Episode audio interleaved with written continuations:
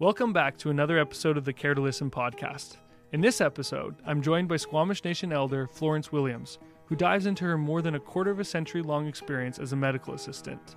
Through storytelling, Flo offers and shares her teachings and wisdoms to help support the next generation of healthcare workers. Today's episode is being broadcasted to you on the unceded and traditional territories of the Musqueam, Squamish, and Tsleil-Waututh nations. Trigger warning. This podcast discusses topics that may be triggering for some viewers, including loss of a patient and miscarriage. I'm just so grateful that we have such another great guest today, uh, Florence Williams, who I will not do, I would do a disservice by trying to do an introduction rather than asking for you to do your introduction. But before we do that, I have to share a quick personal story because, and I don't know if you remember this, it was I think second or third time we had a call, we were right in the middle of a conversation, and all of a sudden, Flo just she stops and it's quiet on the phone for for a few seconds, and I'm like, uh oh, did I say something? And Flo literally just stops and she's like, Sean, Steve, whatever your name is, who are you and where are you from? And I'm just sitting there being like, uh, oh shit, is this a trick question? Like, I'm I'm Sean, I'm the CEO of Checking In. This is what I do, and I'm like, is that that's who I am, right? Right, Flo? And and I remember you on that call being like, no, I didn't ask what you do. I said, who are you, and where are you from? And that you know started off and kicked off a conversation that has been instrumental in my life, in my kids' life, in everyone else who I'm connecting with, understanding identity. And I think it's something that you really helped to instill in me. So instead of me, now I get to flip the tables and I get to say, Flo, who are you and where are you from? Okay, my name is Jane Fonda, and I was born in Lake Mead, actually in the lake. My mother was really weird. Uh, my name is Cecile Samant, and on my driver's license it says Gladys Florence Williams. I will answer to both. I am the daughter of Quiscania, who is the daughter of Peoplewood, who is the daughter of Willamette, and I could go back six or seven generations. I know these women. I have not met them in person, but I know them then I was born in Shinanemo and formative years were in several places due to some medical issues my mother dealt with, but I grew up in Shinanemo. And as I became an adult and had some freedom, I ran away from my family and I went down to Washington. Got an education, raised a family down there, and was a certified medical assistant for 27 years after I raised my family. And it was in 2013 when Spirit, if I told you that story, it would be hard to believe, but Spirit was involved in making it so that I actually had to come home. And my youngest brother Jamie had said to me that following that previous August, sis, please come home. We need you. But I've been running. I've been running from the responsibilities of the family and my role. And I just kind of grinned and said, sure, son, I'll come but I didn't mean it. And then it was in October. Actually, the date that I came home was October 31st, 2013. And the, everything that happened to get me home is amazing. But now that I am home, I, it took me five years to adjust from being living in the United States to living in Canada. I mean, the metric system, still don't know it, but um, it wasn't until my sister Samaya did the videos on who are we with regard to Squamish and had people on there talking about how Squamish became the Squamish Nation. And then did different individuals coming on with their teachings.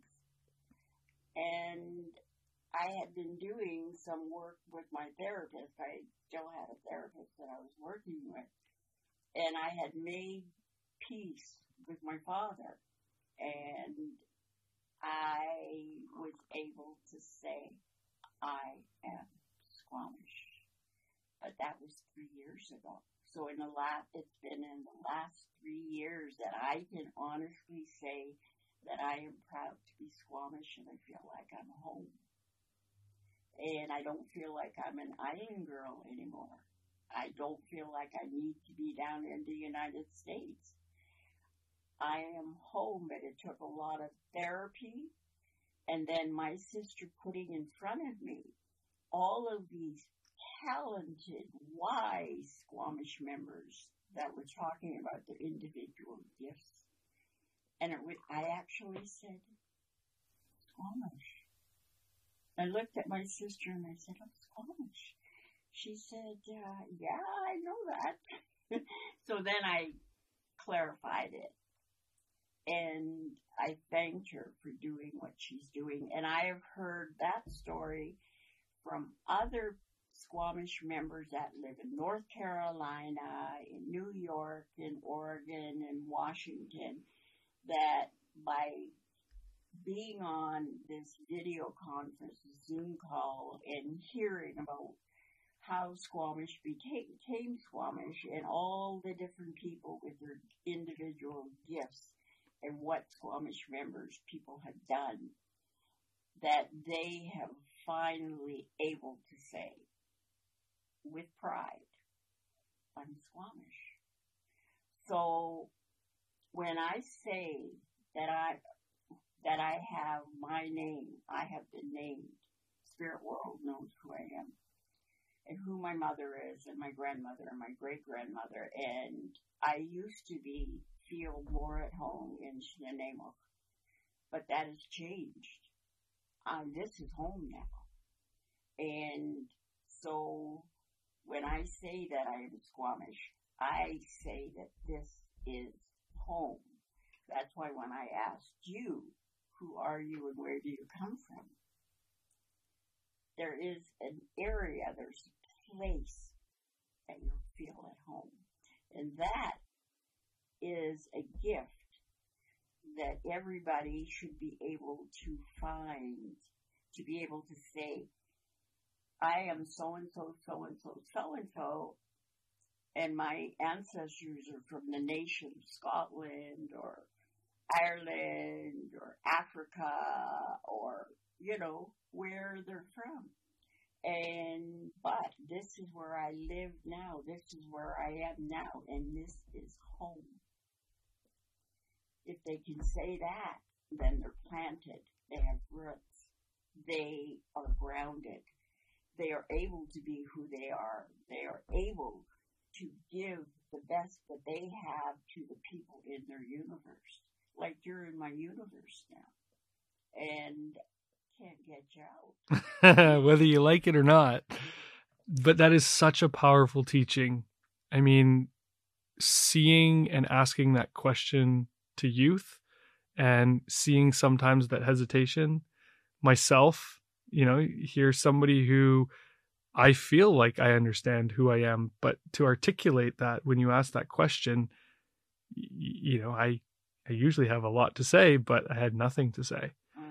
And being challenged to go and have those conversations with my mom and dad to understand, you know, where my ancestry comes from and to be able to then place myself in this world has helped to give that sense of confidence to know, okay, this is who I am. I'm the son of Denise Burke and mm-hmm. Terry Burke. Mm-hmm. And to go back to those you know the grandparents and the great grandparents and it's it's definitely changed my world. And you know, I think also too, hearing you say that, being somebody who is non-indigenous, to be able to share that teaching with you and to be able to to acknowledge where I'm from and to be proud of that.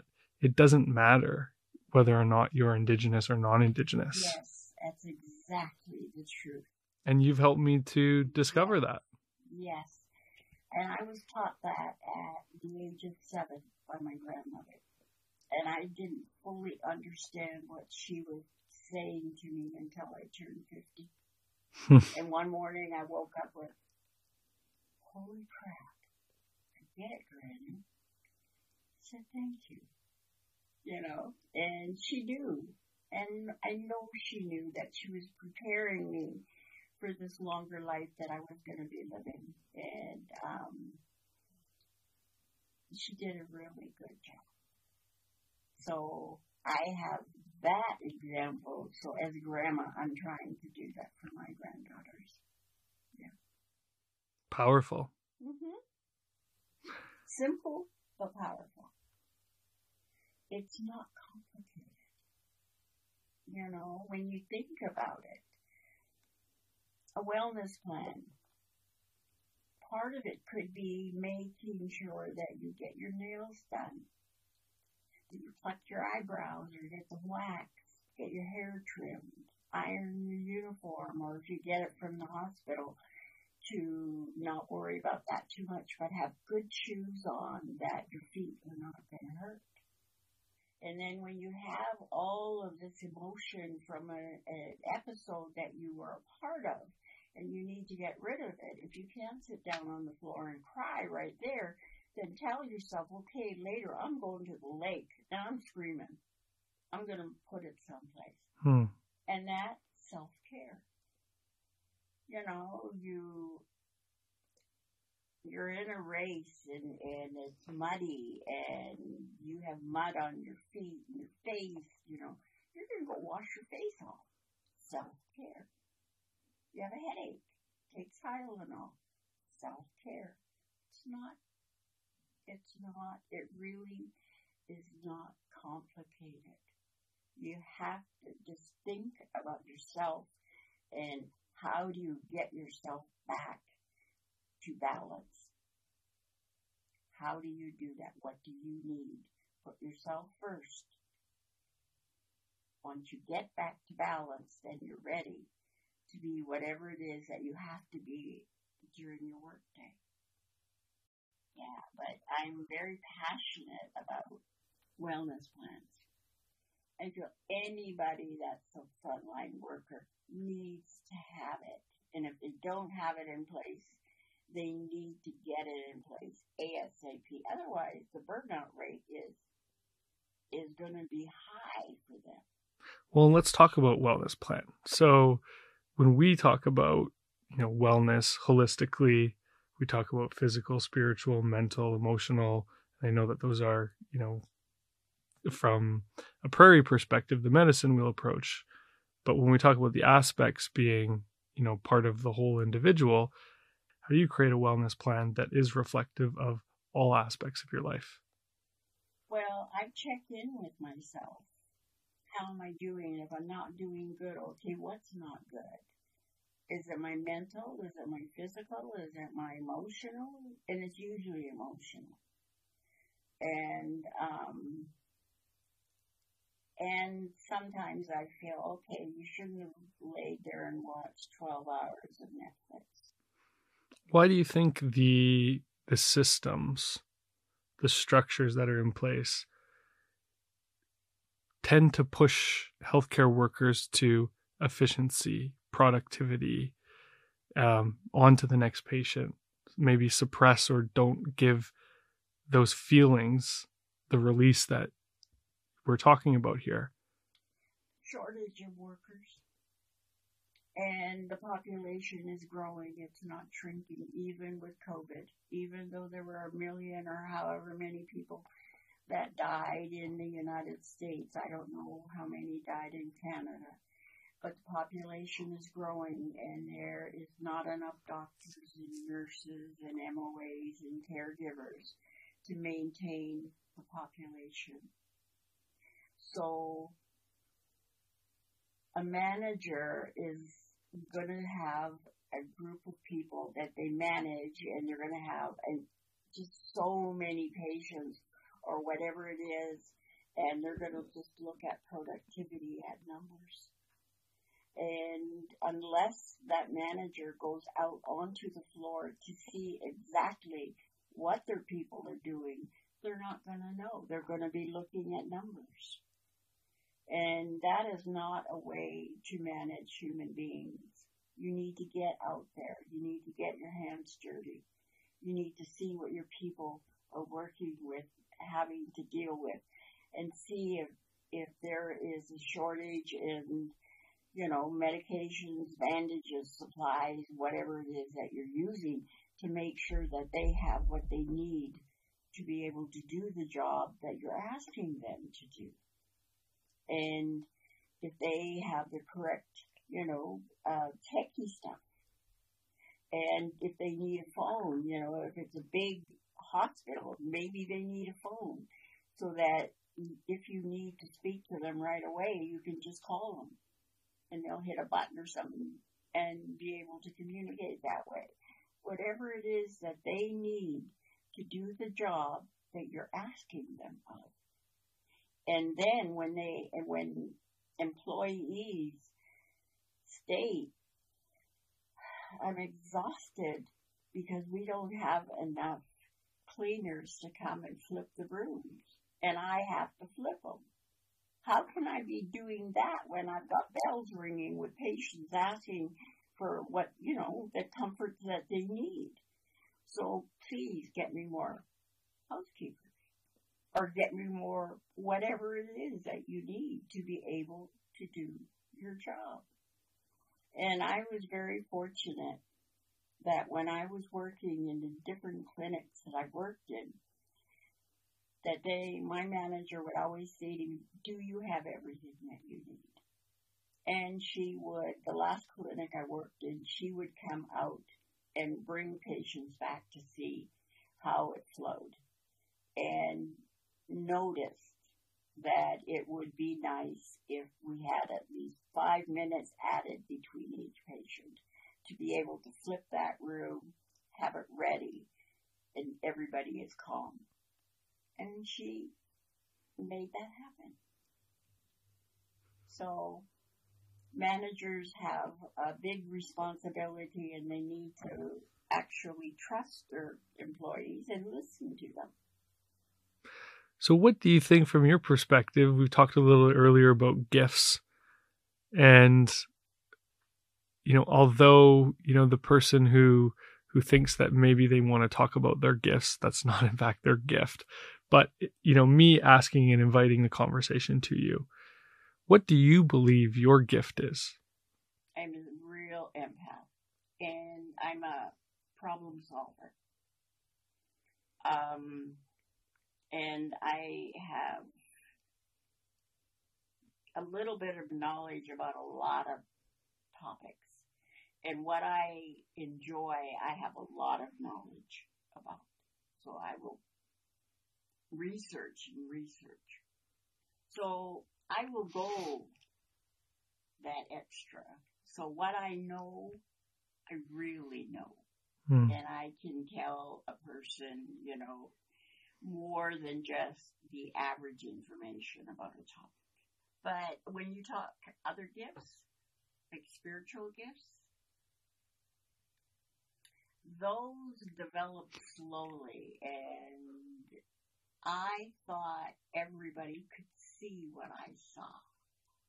And when I said to my sister when we were younger, um, it's Sister Phil, I said, did you see that?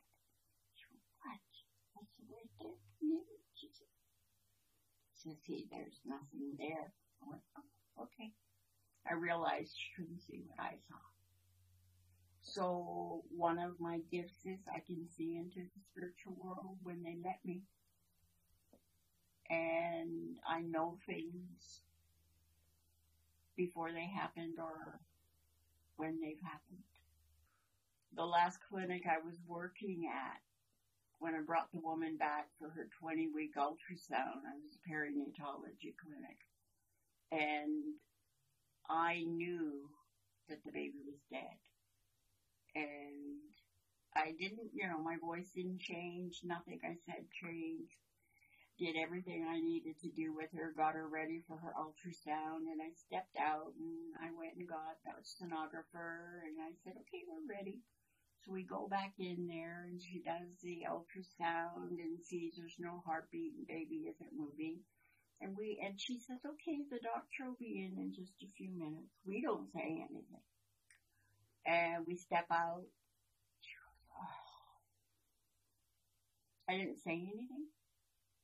Dr. Wendy, you know, we went and he was watching on the screen. And so he knew that the baby was gone. Mm-hmm.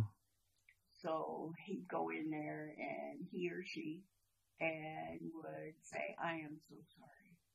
And say, this happens more times than, than you know. You know, and try and support her and then step out and leave the patient to me. And, um, that happened three times in one week. And on the third time, I knew. And we stepped out and Joy looked at me and she went, you knew. I said, what? She said, you knew. What? She said, you knew the baby was dead. I've noticed that when the, when that happens, you have a very calm, stoic way of being. She said, you don't look one way or the other. You just come in and we leave and you go, you know, almost robotic. I went, oh. She said, yes, you have a towel. She said, you knew. I said, yes, I did. She said, will you tell me the next time? I went, no. Can you give me the heads up? so that's when I found out that I had that gift. Hmm. And I can tell when a woman's pregnant, whether she tells me or not. Yeah, I know I have that one as well. So what that, what that gift is actually is maybe just a knowing prior, Hmm. you know, until it's proven. Mm-hmm. Yeah. We talked about this previously, not your Shkwalwin, but your Siawin. Mm-hmm. Would would that be part of like your Siawin? No. So that's different. Mm-hmm. It's just I was born with this. Hmm. All the women in my family have these gifts, but they're getting weaker. In my generation, I think um, my one sister can hear and know, but she can't see. And um, the other sister can, she knows. She just knows. She can't see, she can't hear any messages, she just knows here. In my mother's generation, all of the women had these gifts and more. And in my grandmother's generation, she was an extremely stronger. She could actually work with spirit. Like you don't feel well, you pick something up, come see my grandma. She put her hands on you and she could feel when there was a bad spirit there or something else going on and she could take it off. Wow. I know you'd know nothing about that. Most native people know, you know, that you sometimes literally have to have somebody check you out to make sure that you haven't picked up anything in your travels. Hmm. Yeah, it's common knowledge. Yeah. Why do you think it's becoming less and less passed down through generations? You know, I've thought about it, and uh, I had an auntie say to me that it was very common for people to be able to communicate and get messages that when you say something, it's gone, right? Right away. And if that person is, you know, uh, able to, will feel like if you want to say, say I'm talking, thinking about you, really, I'm going to give you a call. and I, oh yeah, okay, I'm gonna get this done first. I'm gonna give Sean. No, actually, it's Steve today. I'm gonna give Steve a call. and I'm thinking about it, and then you get the message. You get the urge to call me. Next thing you know, you're not doing too much, and you pick up the phone and call me. That used to be normal with everybody. No telephones, but they would know to go see that person. Hmm.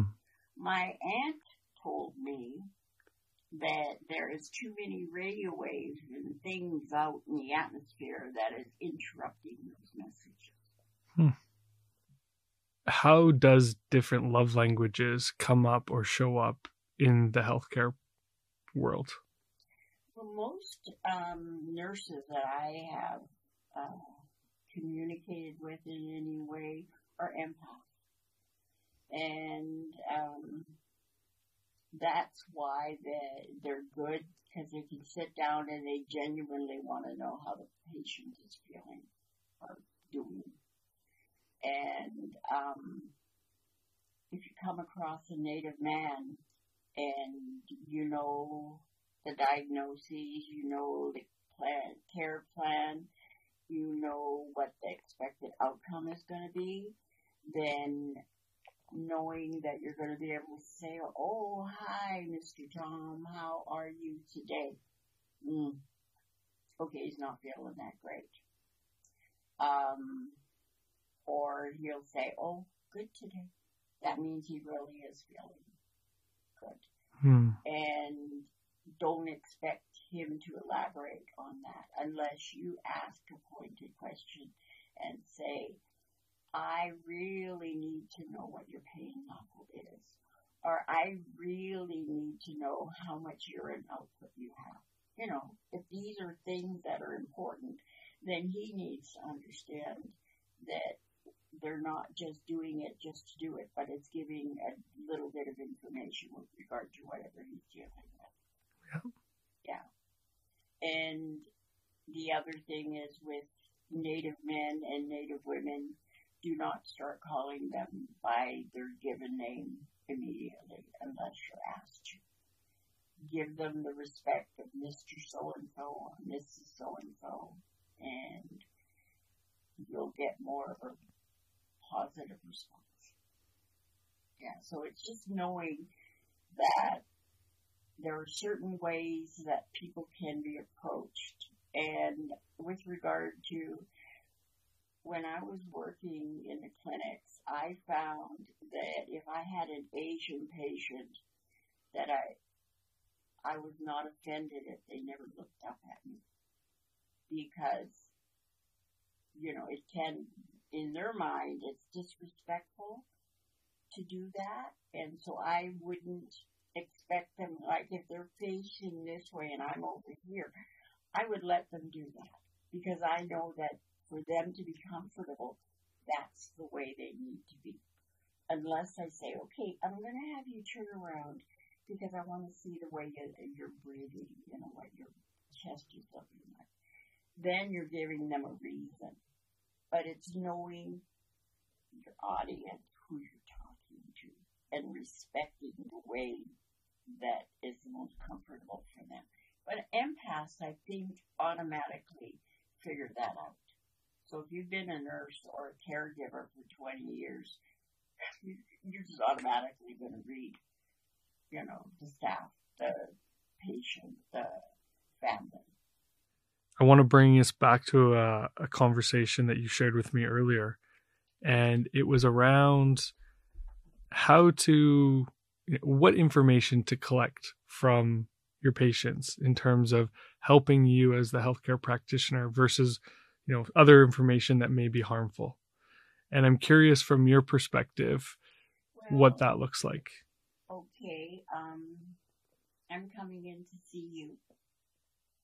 And i hate to say this but you're there for a vasectomy. And i worked in an I worked where we did vasectomies and I had to hold this guy's hand. Oh, let me tell you, this story is hilarious. Here we go. okay, we had a new doc on, and this was his first vasectomy that he was doing in clinic. And normally, you know, I get vitals, get patient prepped, and prepare the tray. And I stay in the room either for support for the patient or make sure I grab whatever the doc needs in case, you know. And they usually put music on and they say to the patient, you know, is there any special music you want? And this patient, he wanted Elvis. So we're listening to Elvis. And it's a good thing because I know Elvis.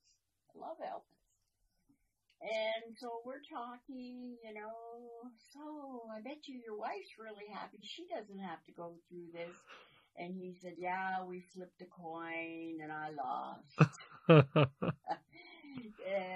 um, and so how many children do you have? And so he's telling me about his three girls. He says, and my wife says, no, we're not trying for the fourth, you know, cause he wanted the 4th mm-hmm. I said, wow, you gave that up you know, and I'm by this time, he should have found that second vas deferens. And I'm looking at the doc and he's got this weird look on his face and he's, oh yeah, did you ever see, uh, have you ever been to Graceland? You really like Elvis? No, but I really want to go there. And I said, yeah, that's on my bucket list too you know, and we talked about the movies and I'm looking at the doc and this guy's hand squeezing my hand and I'm thinking, okay, I don't know what else to say about Elvis. I'm looking at the doc, right, and then someone knocks on the door and says, um, can we help? And he says, I'm just about done. And finally he looks up at the patient and he says, do you know whether or not you have two vas deferens? You know, and the patient says, oh no, I was born with only one. 20 minutes. 20 minutes. His dog is searching for that second vas deferens. So ask, do you have two? anyway, I'd ask you, do you have two best? And I would say yes. Yay! so, did you need an Ativan or did they give you one before you came in, you know, for your nerves? I know that you're kind of nervous. Um, when you came in to talk to the doctor about it, you were sweating. Mm-hmm. Are you okay? Yep, I'm okay. I don't need water or anything? You're okay? No, yep, good to go. All right, good. Go in there, give you your gown, and I'll be back in to assist with the doc. So that's basically all I need to know about you hmm. in that setting. And if we reverse the role play, what would be the negative or harmful things to ask? You had any STDs? Do you have warts? That's not anything around a vasectomy. Hmm. You know, um, that would be wrong to even bring up and uh, asking you if there was any recreational drug use or anything wouldn't have any effect on the procedure that you're. Right. So don't delve into any other part of your life other than just basically you had your questions answered. I know that you were nervous. Can I do anything with regard to that? You know, and if your vital signs are normal, then there's no nothing else for me to say or ask you about.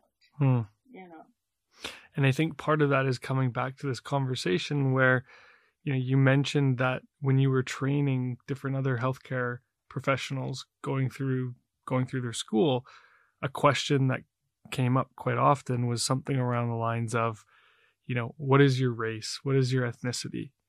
And you know, is that an important question to ask when you're dealing with your patients? I don't feel that race is anything that needs to come into the conversation unless you're delving into a complete physical. Hmm. Um, because then you're going to ask, okay, uh, did your mother or any of your other female relatives first degree female re- uh, relatives have breast cancer? You know, um, did they have cardiac issues? You know, you're going to ask about these hereditary illnesses. And then I believe you would want to put on there what the race is. Uh, First Nations female, um, Caucasian female, uh, Asian descent, you know, but only in a physical would you actually delve into any, and if you're going to go into it anytime before that, then I feel that's abusive. Hmm. Unless the patient says, by the way, I am half this and half that. And I just wanted you to know that I'm not just Caucasian. Patients do do that. Mm-hmm. Mhm. But would you ask a person you just met what their shoe size was? No, there's no need for it. No. And I think that's coming back to the, you know, the point, the teaching around it's human, right? The what what what we need to first recognize is that race doesn't matter. The first thing that matters is the the human in front of you. The human that may be in distress or may have an underlying symptom that can cause mental stress. That's it. Why would you want to know what their shoe size was? You know, and if it was female, what's her bra size? You know, you don't need to know that. Mm-hmm. So, and when I was out at BCIT with the first year nursing students, and they asked me that question, I said, you know, all you need to know is I'm a human being and I have these symptoms. And what the teacher, the instructors clarified with me is that they're getting this information about needing to know who indigenous people are, who the First Nations people are, and to treat them with respect.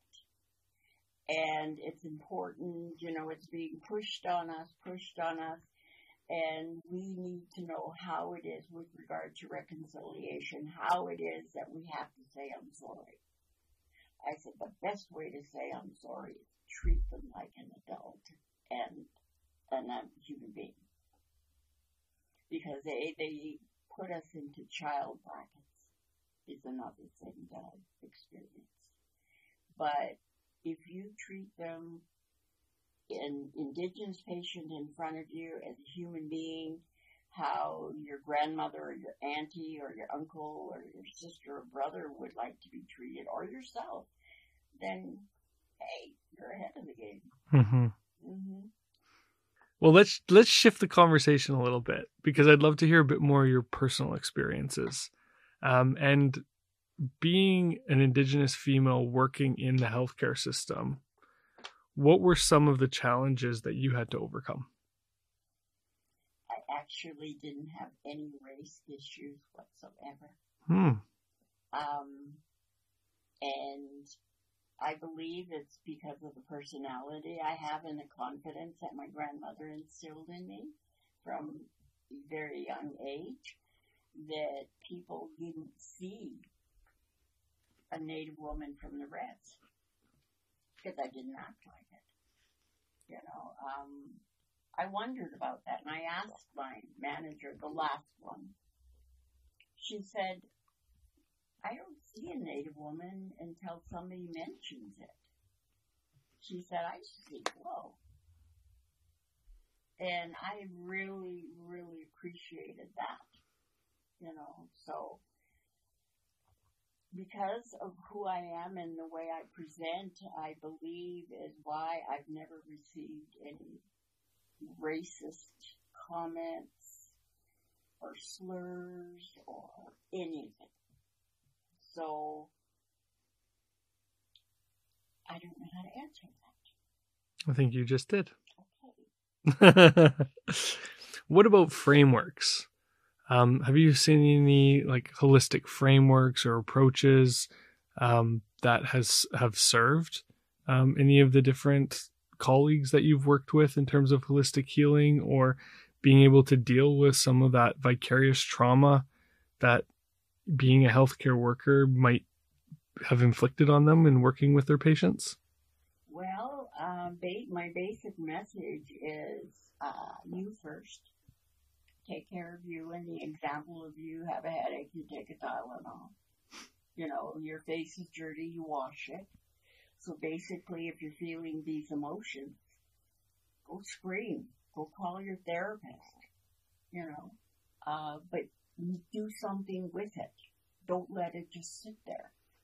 And I feel that if they, and I have found now that I'm really thinking about it, all of the nurses, medical assistants that I have intersected with that had low self-esteem were unable to do self-care. And they were the ones that would have the excessive alcohol or just some days can't come. So self-esteem played into how well a person took care of themselves. It's looking back, that's what I'm seeing. So let's talk about walking alongside somebody rather than doing the walking for them. What does that mean? Hmm. I do that with my clients now. And I would do it with the patients. Like I worked at one clinic for seven years, and it was the one where the patient died.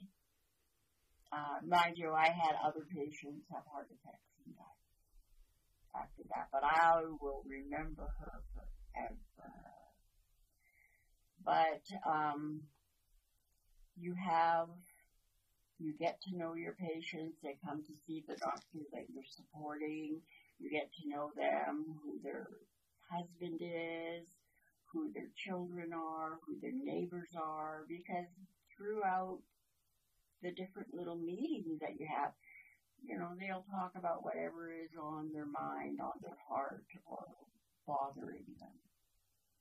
And I know that there was one patient and she did not want to do the chemotherapy.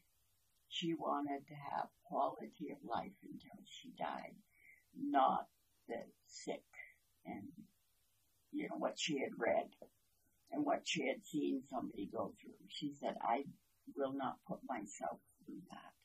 I want to be able to be coherent and enjoy my life until it's done.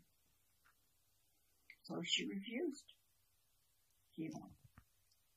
And what you do is you support her because she had the right to make that choice. Not everybody who has a cancer diagnosis is going to have chemo because that's a hard road from what I've seen.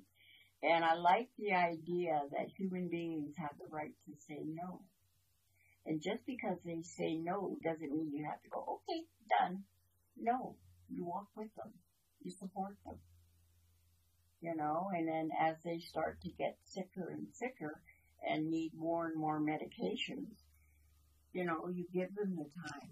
You give them the support until they're done. So that's where you don't put the way what you would do in the picture.